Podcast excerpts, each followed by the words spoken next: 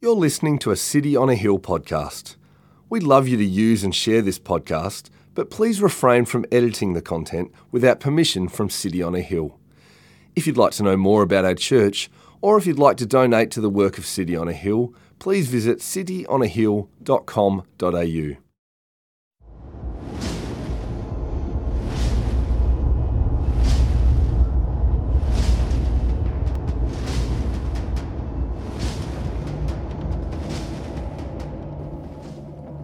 And all the people gathered as one man into the square before the water gate.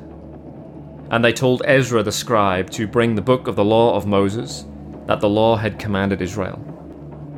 So Ezra the priest brought the law before the assembly, both men and women, and all who could understand what they heard, on the first day of the seventh month.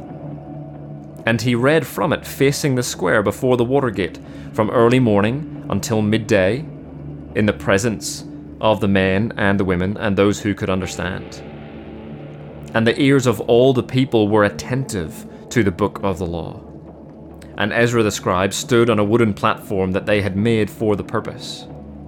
And beside him stood Mattithiah, Shema, Ananiah, Uriah, Hilkiah, and Maaseiah on his right hand, and Pedaiah, Mishael, Malchijah, Hashum, Hashbaddanah, Zechariah, and Meshullam on his left hand. And Ezra opened the book in the sight of all the people, for he was above all the people. And as he opened it, all the people stood. And Ezra blessed the Lord, the great God, and all the people answered, Amen, Amen, lifting up their hands. And they bowed their heads and worshipped the Lord with their faces to the ground. Also, Jeshua, Bani, Sherebiah, Jamin, Akkub, Shabbethai, Hodiah, Maaseiah, Kelita, Azariah, Jozabad, Hanan, Pelaiah the Levites helped the people to understand the law while the people remained in their places. They read from the book, from the law of God clearly, and they gave the sense, so that the people understood the reading. And Nehemiah, who was the governor, and Ezra the priest and scribe, and the Levites who taught the people, said to all the people, This day is holy to the Lord your God.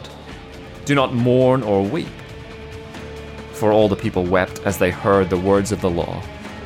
Then he said to them, Go your way, eat the fat and drink sweet wine, and send portions to anyone who has nothing ready, for this day is holy to our Lord. And do not be grieved, for the joy of the Lord is your strength. So the Levites calmed all the people, saying, Be quiet, for this day is holy. Do not be grieved. And all the people went their way to eat and drink and to send portions and to make great rejoicing, because they had understood the words that were declared to them. Good evening, everyone. It's good to be here with you tonight. My name's Matt, and in a moment we're going to be looking at that. But before we do, I want you to think about the best party you've ever been to. Young or old, chances are you've been to a party. Maybe they're your thing, maybe they're not. What do you rate as a good party? What, what makes them great? It might differ for person to person. The, the, the, greatest party I ever went to was my own 21st. This is not me boasting. I tried an 18th, that was okay. Yeah, I learned some things. and so I tried again for my 21st. And I think what made it great for me is because I did the stuff that I thought I'd really enjoy. I had it at my parents' house which is not necessarily the great recipe to have a great party, but I, I lived out for a few years and I, I decided to go back because they had a place that I felt would allow me to do the things that I wanted to do at the party. Number one, they had a downstairs area, couches, music, food, sort of normal party vibe area. Place to chill, place to chat. While I love catching up and chatting to people. I also wanted to do something different. And this is why I picked my parents' house. They had a two story garage. Never seen anything like it. It was the most useless thing ever. Who needs a really tall garage? But it made it perfect for this party because we set up a basketball court in there. And sport is another thing I love. I do like to talk to people, but I've always got energy to burn. And so we could get up and just do something at the party. The third reason I picked my parents' house is they had another area as well. And I love music. We set up instruments so that myself, my friends, we could just go in there, we could play, pick up a different instrument, play together. I even wrote a song telling people they should turn to the Lord and be saved. It was a great party, in my opinion, because I got to do the stuff that I love. As I describe that party, you might have the opposite reaction and think, no, that's not my sort of style. Different people, different things. I took my youngest daughter to a birthday party recently, and it was at a roller skating rink. That is not my thing. I didn't even know these places still existed. I haven't been back since I was a kid. I went to the roller skating rink in Geelong. I hope there's only just one. I walked in, all the memories come back. It smells of feet. Teenage boy and sweat and urine. I couldn't wait to get out of there. I did check that they were right, me leaving my child there before I left. And the dad said, This, that's totally okay. This is my daughter's dream. This is her third party here. I wouldn't go once. Parties can be quite individual things. What appeals to you? What would you enjoy? It probably says something about you and what you value. And tonight, as we look at Nehemiah 8, ultimately it's about a party, a great gathering of people, a celebration. But I think it's a bit of a surprise party, not because anyone was surprised they didn't know it was happening, but because some of the things in there might surprise us. As we work through it, you might go, Well, I don't think that would be my choice of something to do at a party. And that might reveal something about us all.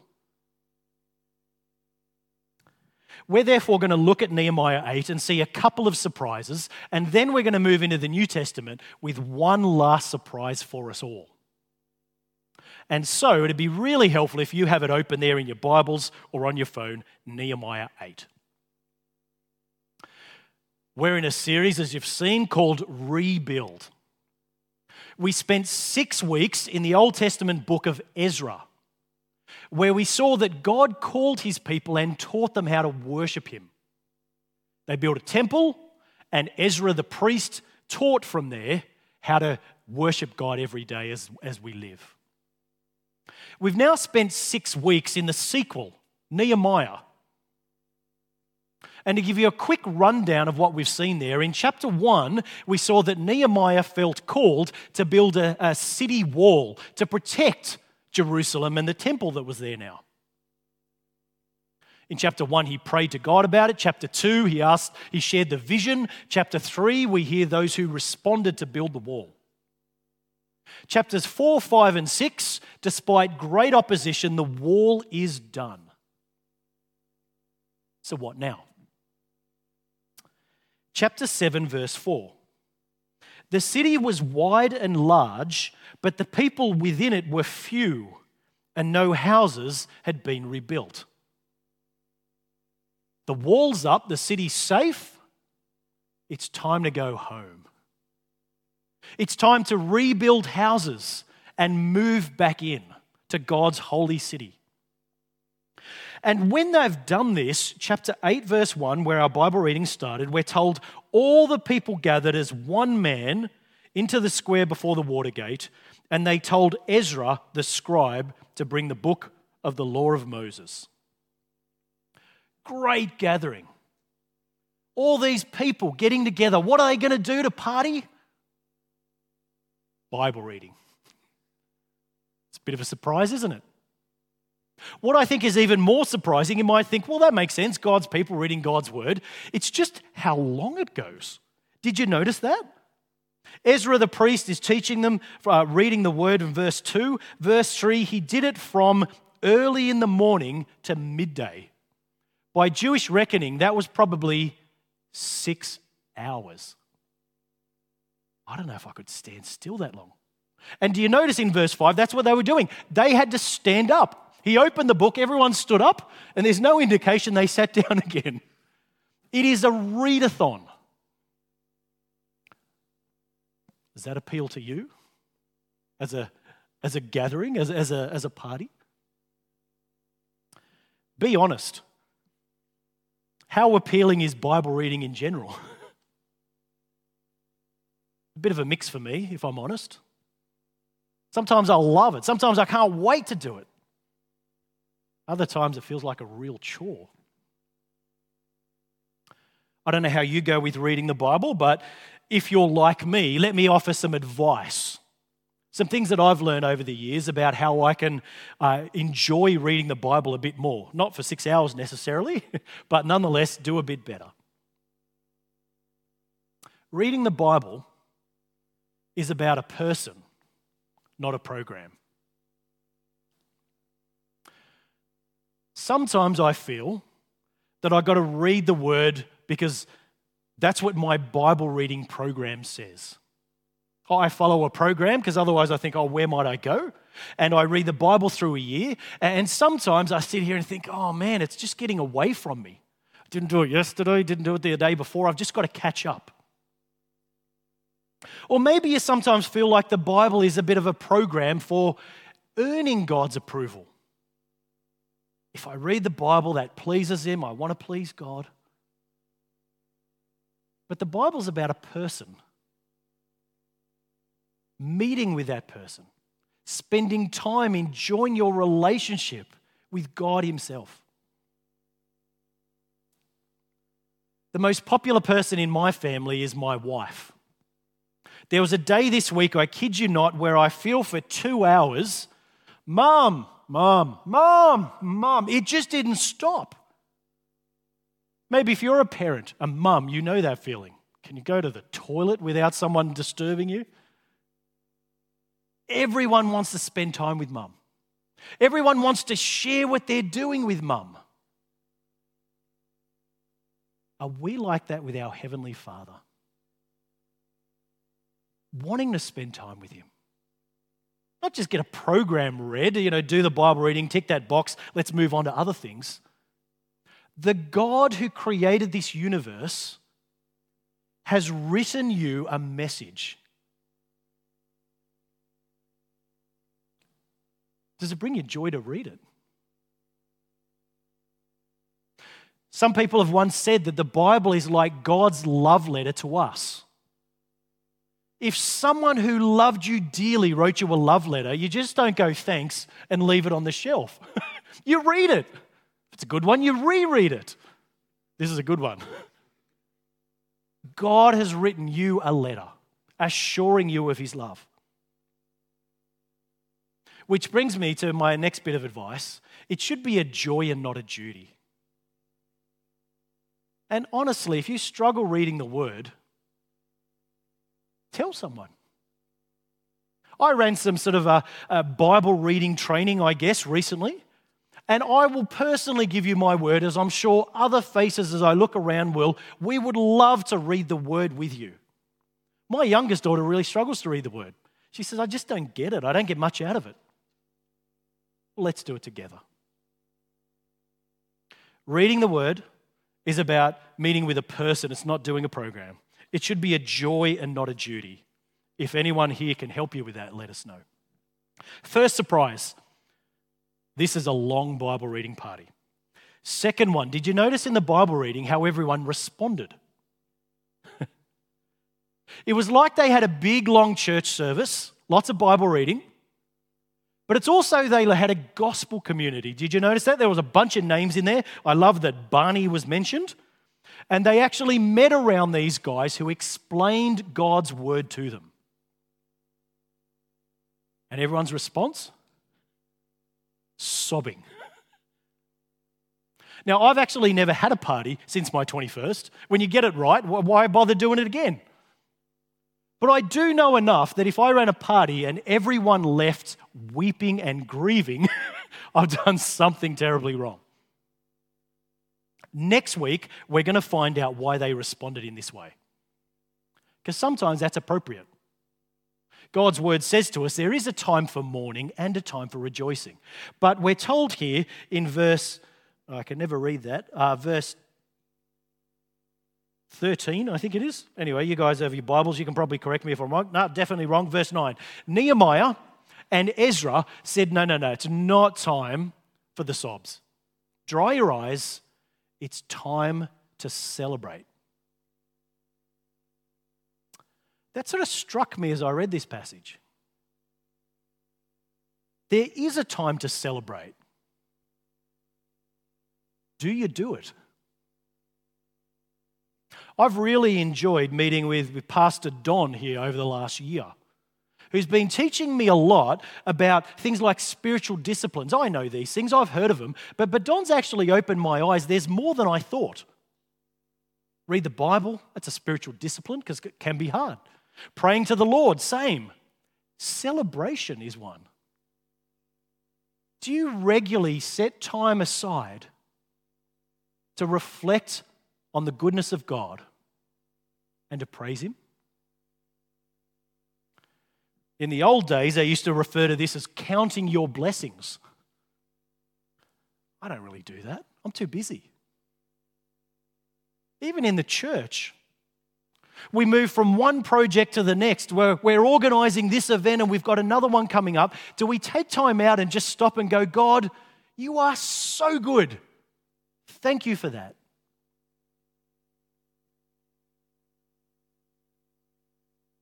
Bible reading, maybe it's a bit difficult. Regular praise and worship sessions the ancient Israelites used to actually schedule these things. Do we? Third surprise. That's there in verse 13. I knew there was a verse 13 coming up. These guys read the Bible all day, being told, stop your sobbing, time to celebrate. And then in verse 13, on the second day, they came together again in order to study the words of the law. Verse 14, and they found it written in the law that the Lord had commanded by Moses the people of Israel should dwell in booths during the feast. What? Just to remind you, these guys have completed the city wall. Their houses have now been built. And rather than dwelling in their beautiful new houses, they set up cubby houses. They camp out on the roof of their new house. School holidays. One of my kids had a sleepover this week. And so the kids played on the Nintendo. They went out in the backyard. They, they do all those things. And they built a cubby. You know how they look? It's like a pillow fort. The, the cushions off the couch are put around, there's blankets over the top. These guys are commanded by God to do this, but with tree branches. That's a little unusual, right? I love camping. Is there more going on here? Of course there is. Here's why God would command such a thing. Last year, we spent some time in the Bible looking at the book of Exodus when God called his people out to himself. God rescued them from evil oppression. God set them free to live with Him, to dwell with Him. And as they wandered round the desert, they lived in tents, makeshift shelters. And God set up this festival, this feast, this party, and He said, I want you to do this every year. Remember when I won you for myself? Remember when we all used to camp out together and I was in the center, literally, in my own holy tent or tabernacle? Relive that every year. Remember how I saved you. And so these people are obviously reading that passage of the Bible and they're thinking, haven't done that. It's time to do it. And it was very appropriate that they partied in this way because they had done something very similar themselves. They had just been rescued from exile. They had been sent from God's presence because of their sin, and God had gathered them back to Himself. And they're saying, Here's something we should be doing, and it's entirely fitting that, Lord God, we celebrate what you have done for us.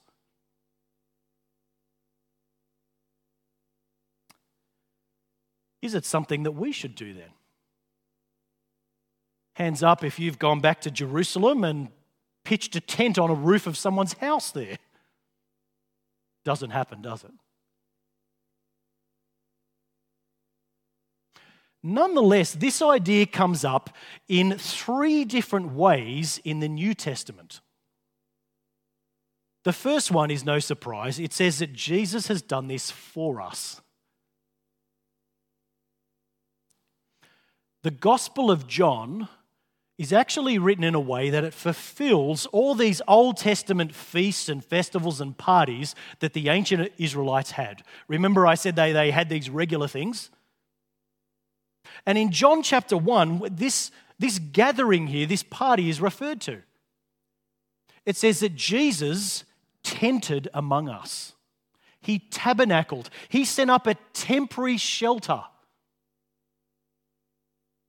the Son of God came down from heaven to live amongst us for a short time, to have his own exodus, to experience exile on our behalf, to rescue us, to deliver us from evil oppression, so that we too might belong to the Lord God. And a bit later in the Gospel of John, the festival is actually happening in chapter 7. And Jesus says, This is all about me. You've got your bright light shining. I'm the light of the world. You guys have got the liquids flowing. I will give you the Holy Spirit, the living water. Jesus fulfilled this party for us so that we don't have to do it every year. But that's just the first reference the way this is used in the New Testament. The second way says that in some ways we do have to celebrate this. In 2 Corinthians 5, it, it, links what Jesus has done. He tented among us, He dwelled temporarily with us, and it says we need to think of ourselves in the same way. Folks, we don't belong here. There's more to come. We just sang about it. we need to consider our bodies as tents, as temporary dwellings. Because one day, 2 Corinthians 5 says, we're going to be given our real home, a new resurrection body. We will be rebuilt. now, while I get that, I got to admit, I find that a bit hard to sort of picture, a bit hard to understand. Lots of times in the New Testament, heaven is pictured as a party, a banquet, a never ending feast. And I love food, but I still find it so hard to sort of imagine well, what exactly are we going to be doing? Eating for all eternity? A never ending worship session, cool, but won't that get a bit old? You might know the reference cloud goes up, cloud goes down. Like, are we really just going to be disembodied people doing what forever? And that's where the third reference to this party happens in the Bible. It helps me understand it. It's in Revelation 21, verse 3. And I heard a loud voice from the throne saying, Behold, the dwelling place of God will now be with man. He will dwell, the word there again, tabernacle, tent, temporarily dwell with us. Hang on a sec. Won't we live with God forever? Why does it say he'll sort of temporarily tabernacle with us, tent with us, camp out with us? Well, to understand it, in verse 1 of chapter 21 of Revelation, it actually says God is going to give us a new heaven and a new earth. The Christian hope is not to dwell with God forever in heaven. Does that surprise you? It surprised me when I first heard that. I thought that was wrong. I read a book, though, called Surprised by Hope. And there it helped me to see that, yes, we will go to heaven when we die. If we trust in the Lord Jesus Christ, we will be with the Lord, we will dwell with him temporarily. Our hope as Christians is not to be a spirit or an angel or floating around in heaven. It's actually that one day God will give us a new earth and he will dwell with us there. 21 verse 2 I heard a loud voice, oh no, that's, that's verse 3 again. I saw the holy city, the new Jerusalem, coming down out of heaven. We so often have the, the direction reversed. God won't just rebuild a new body for me. And God knows I need one. I'm getting old. He's going to rebuild the entire earth. A place where there'll be no more tears, no more death, no more suffering. But also all the good things we love and enjoy. Let's be honest, life is good. We live in a beautiful part of the world. God's going to restore it and remove all the sin. That I can celebrate. that I can get excited about. Imagine this world, as great as it is, even better for eternity. Bring it on. And so I must ask you does it excite you?